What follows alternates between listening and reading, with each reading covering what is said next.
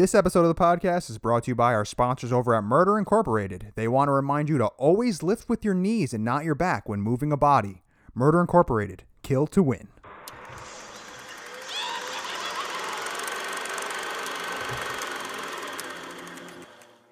Ladies and gentlemen, welcome back to Roll the Credits the podcast, the only podcast that has a bunch of metaphors in it. But we're Frank. horror. I'm Frank. I'm Zach. And today we are discussing themes and metaphors in horror and why writers and directors choose to go about them in horror movies instead of maybe a more traditional route. Yeah, I mean, when you brought this up, like it is a very interesting topic. Thank Um, you. That's not a compliment to you, but like, but it is interesting. I thought it was a pretty good It one. is- I it is like, cool. This is, this, Um, is a, this is a good topic to talk about. it's it's also easy for me because like we've had this discussion before. Like yeah, but I, I so I, I I made three key points Mm-hmm. that I that I wanted to discuss, and you can maybe just kind of add in wherever you wherever you deem necessary. Mm-hmm. Um, but go, you have something to say beforehand?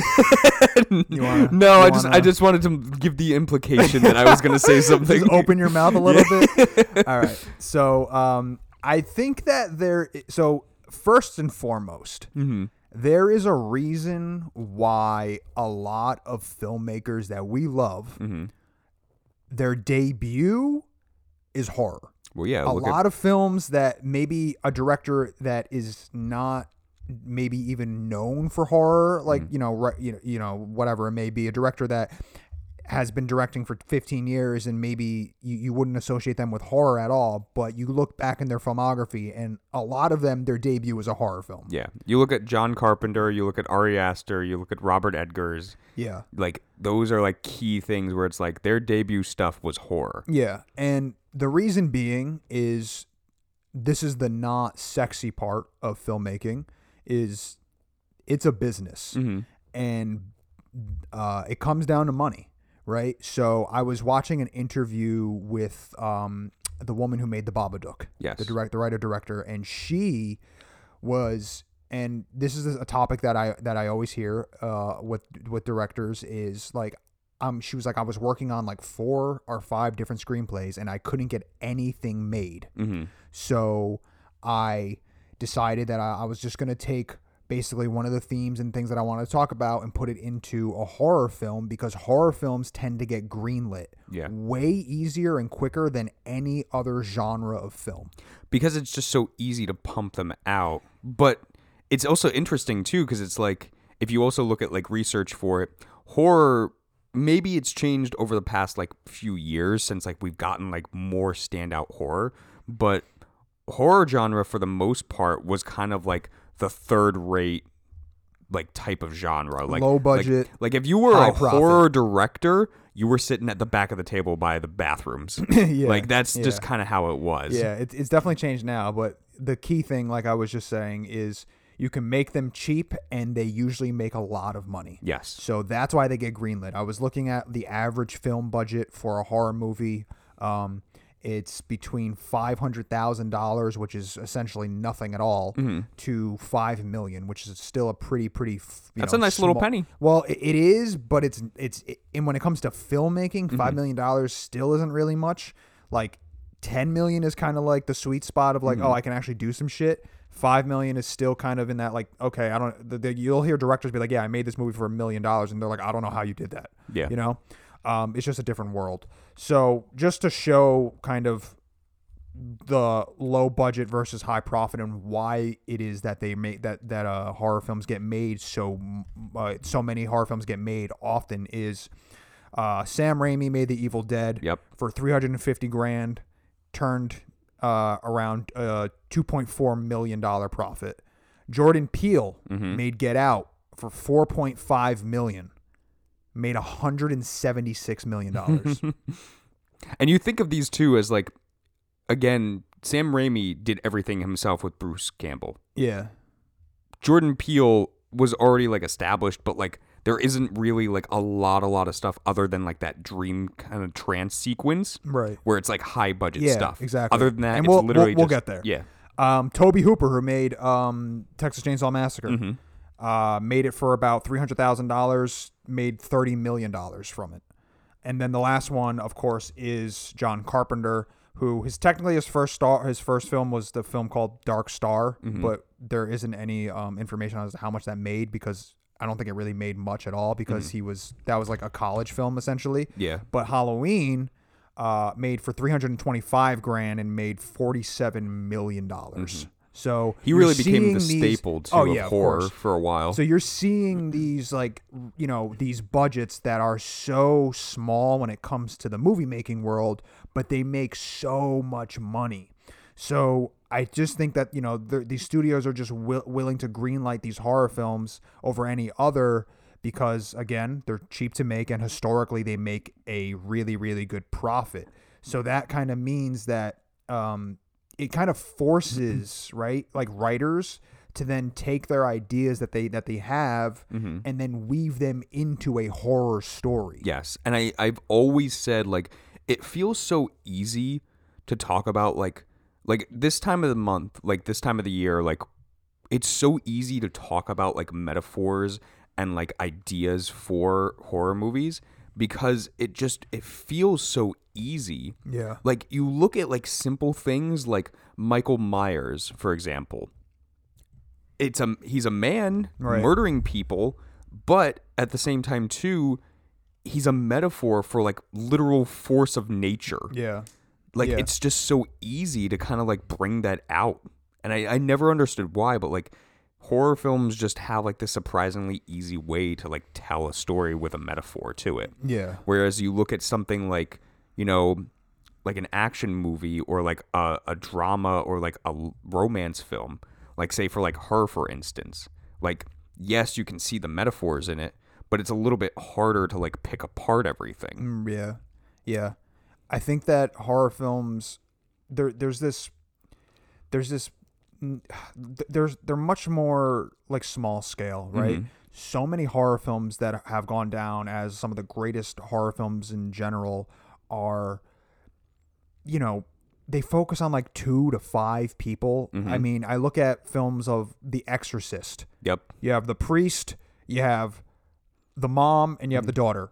That's really like your main cast Yep. there, right? You look at George A. Romero's debut, Right. Night of the Living Dead, you have five people. Exactly. And that's it. uh, Saint Maud, pretty much two people. Yep. The Witch, family of what six, Five? maybe five. yeah.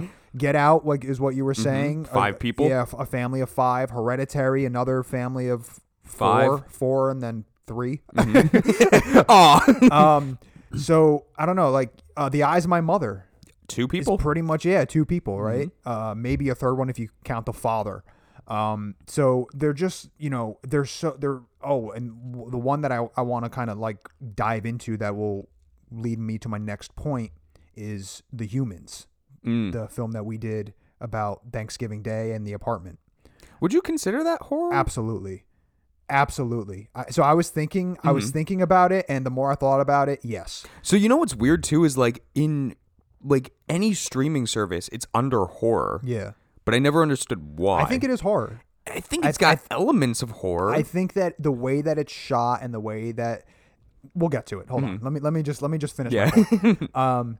So you know, I think the reason as to why these writers and and and whatnot are are are kind of drawn to horror as a vice or a scapegoat to you know put in all of these heavy themes of of whatever it may be is because of that intimacy because you're only focusing on two to three people. So that really allows a writer to truly dive into what the like mental state of like what this person is going through, right? Instead of having this giant blockbuster of a film. yeah. And then maybe throwing like something here or there, like a throwaway line. Yeah. Like you really get to deep dive into like horror. Yeah. And I, I really like that too, because like it also doesn't feel like anything's like shoved down our throats. Right. Like it feels like very, very natural for the most part. Yeah. Like you have like certain things where it's like, say for instance, um, like, like any action movie, uh, the I'm drawing a blank. Bruce Willis, like the Christmas movie. That's not a Christmas. Die movie. Hard? Die Hard. Yes. so it's like, like in Die Hard, like you know, you kind of get this metaphor for like him wanting to just save people and like save his marriage a little bit. but like you got to draw it out. Like you got to literally have him save his wife Yeah. to get that feeling. Right. Whereas the Babadook is about depression and overcoming grief, and you can physically see that as the film is going on Right. by the way that she handles the creature. Right. And by the end, where she like leaves it in the basement as a metaphor for leaving it locked up, only letting it out like when it needs to come out, Yeah. but like it, it's under control. Right. So I think that's like always been like a really cool way to showcase with horror for metaphors where it's just so easy to feel like it's fluid. Yeah. It's not something that's like kind of being forced or nudged in in order to tell a story. Like Yeah. it is the story. Right. Exactly. So, um, 2021's The Humans, Mm-hmm. written and directed by Stephen Karam, um, I think is a really kind of incredible example of character development and atmosphere and super kind of creepy. So Mm-hmm. I think that it, I, I do consider it a horror film, and I think that it's because of the way that it's filmed and the sound effects that that are used and the whole thing of like the woman without the face and and Yes. and and uh uh, what's his name having like those like panic attacks about Mm-hmm. like her and and and whatnot. Um, It definitely doesn't help too where it's like you like the the entire upstairs is like dimly lit. like Yeah, it's like right. one light bulb that kind of keeps going out. Yeah. And then you have like that one weird scene that we talked about too when we did it where it's like looking outside the window and it's kind of like that jump scare for a second Yeah, yeah. or like that he hears like the sound. right. So it's like it's there. It is, and the whole thing is in one location. Mm-hmm. I mean, it's in this a little apartment. You know, I think they go outside of the apartment one time to like it's like a hallway shot. Yeah. But other than that, it's pretty much all inside of this one location. Mm-hmm. So, and that's where like the claustrophobia and the everything kind of like that's where the atmosphere is really really made, especially since you know those themes of you know we, we spoke about when when when we did the film we spoke about um the whole idea of the the the apartment that they that they that they're living in like holding on to the memories of everybody else that has been there. Yeah. so every paint that's you know all the paint that is, is that is on the walls is covering up the previous painters um you know the previous paint job. And all of the the spackling of, of, of a hole in the wall is covering up like what that was and and having those those those shots of like the the the insulation Yeah. on the walls like expanding and mm-hmm. breathing and and, It makes it feel kind of like yes, this is like a living breathing environment but also gives like this kind of like body horror-esque feel to it. Yeah, exactly. And I think that that I I do truly believe that the humans listen, like you kind of what we were talking about in in um You are not my Mother. you are not my mother where Mm-hmm. there is this there's a fine line Mm-hmm. of your metaphors, but you also have to deliver the goods. yeah. Right? You have to deliver the scare. And I think that the humans does deliver it, just not in A traditional kind a of traditional and, and typical way that a normal horror a horror film would be delivered because you could kind of like suggest that like you know the scare and the horror and the tension of everything is that like the family is falling apart yeah, and that is a scary thing for most families exactly. i can see and, and the holiday like you know that the, it's it all takes place during thanksgiving it's like Mm-hmm. supposed to be a time of of reconnecting and everybody getting together and this whole night has just been horrible Mm-hmm. and and again like having those those moments of like the mirrors the like opening Yes. and closing with the mirrors it's like they're it, it feels like they're always being watched Mm-hmm. by something in the apartment and it's just i don't know for me it's a very very effective spooky movie Mm-hmm. that really does work for me it wasn't like the film that like i would think of but like again i've seen a lot of like different streaming services and like even if you look it up like it comes up as horror drama. Yeah. Which is odd but like i can see like See, certain i don't think it is odd. I think it is. Like uh, there are certain points where it's like, yeah, I can see it, like the kind of jump scare esque thing that I talked about, and then yeah, where it's like you kind of get like that that hair standing up on the back of your neck when the dad is talking about the dream of like the no faced man. Woman.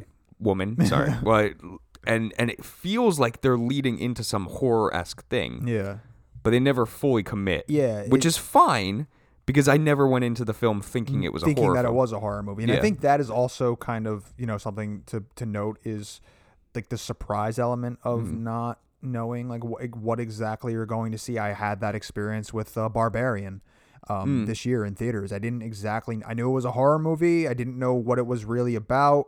I knew that it was about two people in a Airbnb that got like double booked and then shit goes down apparently. And that's all I knew. Mm-hmm. I kind of think of like what a surprise. Yeah, I kind of think of 10 Cloverfield Lane a lot Oh, right, too. yeah. Where it's like single location, like you you're tense the entire time because you don't know if it's this is a crazy man or if there's actually aliens out there. yeah. And I, Yeah. you know, you do find out that it's aliens. Yeah, the ending kind of ruins it Yeah. a little bit. it would have been great if like she just got out there and then just looked and then end. Cut exactly. Yes. It's like okay, Perfect. perfect. Yeah. literally. But still, like for for a good eighty percent of the movie, you don't know, Yeah. and that's where like the good tension building lies.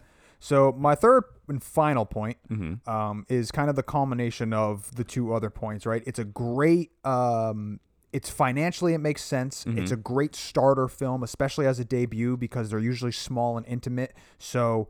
Um, sometimes you know studios are more willing to take a chance on a horror film because they feel like they can most likely market it, and no matter what, it'll make its money Mm-hmm. Yeah. back. So smaller scale, um, intimacy. So you have just a handful of characters. So that really lets the um, the writer be able to kind of flourish and be able to expand upon ideas that are deeper than maybe you know make you know uh it's just a little bit deeper than because you can kind of have like two audience members go to a horror film and somebody like me or you will be like trying to explore the themes but if the horror movie is also just genuinely scary You might just be like into that. Yeah, you could just be there for the scares. Mm-hmm. So you kind of have that, that. Again, there's a, a delicate balance there, but if it's done well enough, um, you can really kind of two people can go. Two people who you know are opposite tastes in films Mm-hmm. can go sit down and like I come here for the more deep and cerebral thing, and I come here just to be scared out of my mind. I think And a lot about like stuff like when when the first Paranormal Activity came out, Oh right, yeah. and it's like like all the trailers were just literally like showing people screaming. So that so that was that was the thing that I really liked about Barbarian Mm-hmm. was they kind of brought that back because like you never see that anymore of Mm. Yeah. like the the the um the night vision Yes. green of like the audience members watching the movie and then everyone's like freaking out. Uh, you, they never sh- do they never do that anymore. But Barbarian did, and uh, it definitely piqued my interest. And I was like, all right, I got to see this. This feels like so old and classic. You know So- what's funny too? I've never like it's I've heard about Barbarian like this whole time. Never once saw a trailer for it. Never once saw like anything about it. That's what I, I think I only saw a trailer uh, in the theaters for Hmm. it, but I would recommend it, especially as seeing it in theater is fun in the Mm-hmm. theaters. Um, so anyway, I don't remember where the hell we were anymore now after that, but I digress. I think that horror. I think that these writers are realizing now because I feel like we're getting way more high quality horror films Mm-hmm. um, instead of back like you know like horror, kind of like what you were mentioning about maybe more today and back but back in the day horror directors were kind of more like the third Yeah. like yeah you They were the C list directors.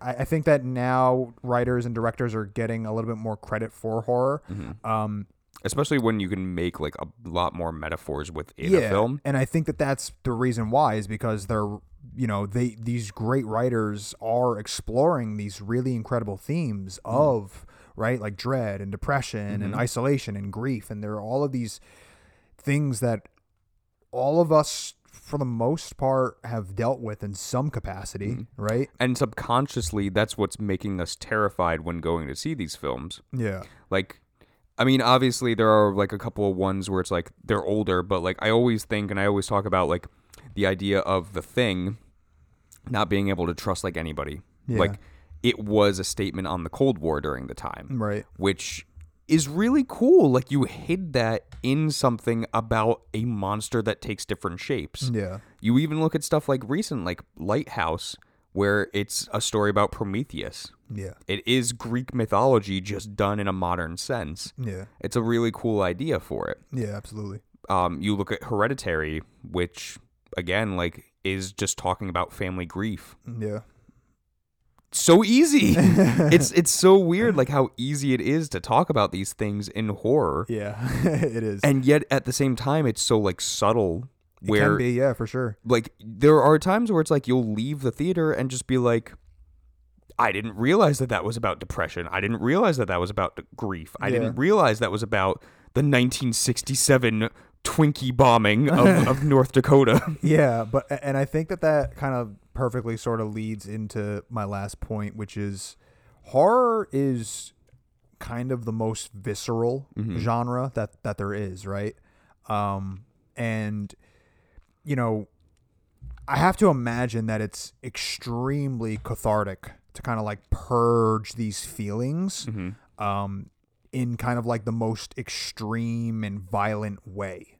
Because horror tends to be violent and gory and there's a lot of screaming and yelling and the you know anger and all of these like emotions that are coming up. And I have to imagine that you know it's it must feel good mm-hmm. to kind of get those feelings out in a way because you know like you, you've get you've gotten like you know you, I would imagine that there's people that can relate to being so angry that they punch a wall or they punch a pillow because so they because they don't hurt their hand or Yeah. whatever it may be right because it's like you need that release Mhm. right and I think kind of working through your emotions and and your um your your like kind of sadness or your however you're feeling through this kind of extremely visceral and like gory and violent way is really good for the brain just to like get it out. No, I know. And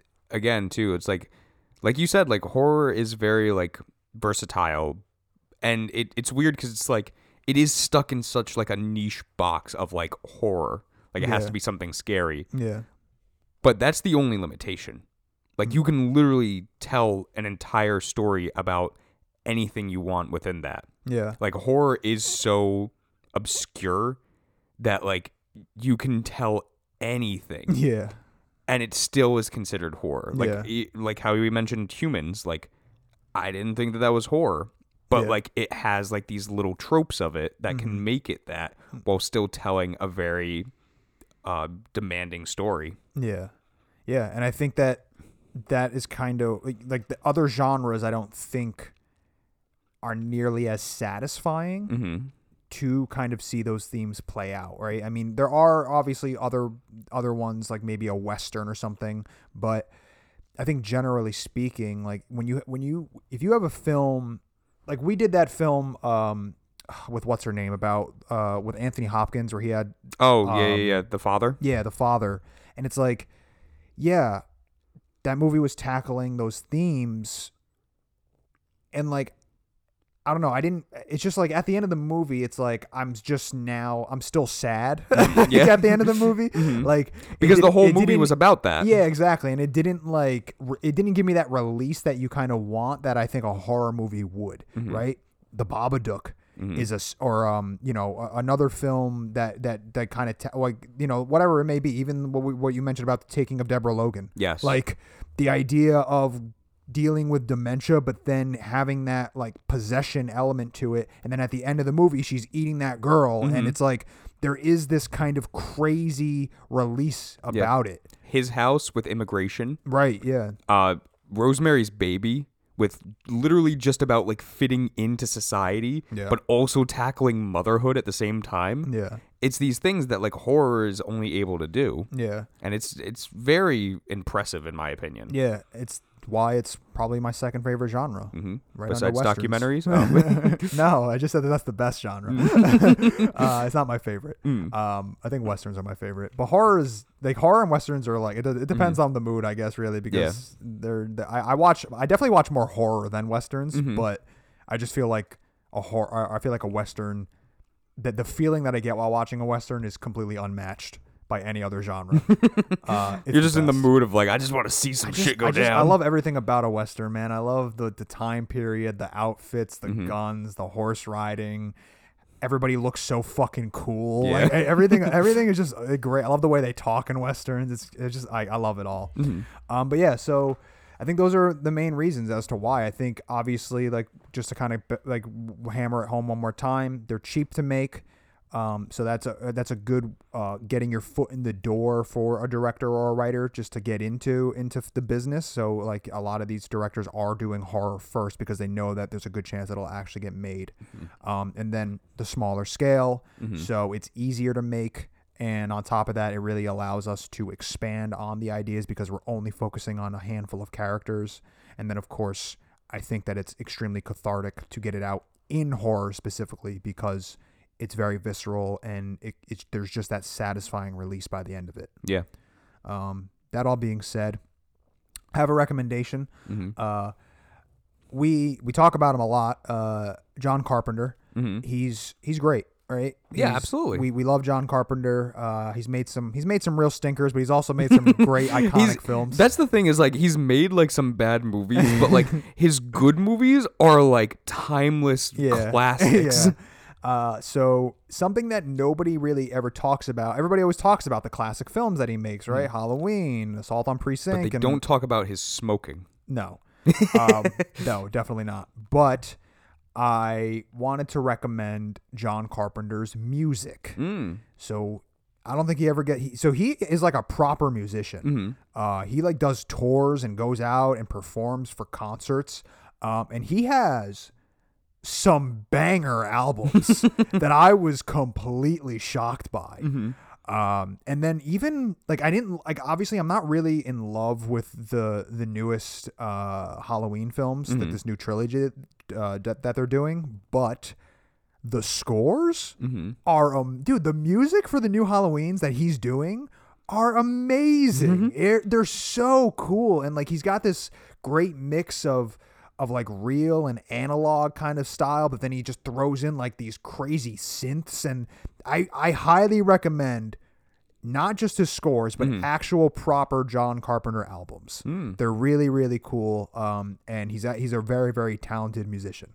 So I wanted to recommend John Carpenter's music. Nice. Uh, the next film, Yes. What are we doing? first pick, my first pick. What are we doing? Uh, we are going to be doing 2015's The Black Coat's Daughter.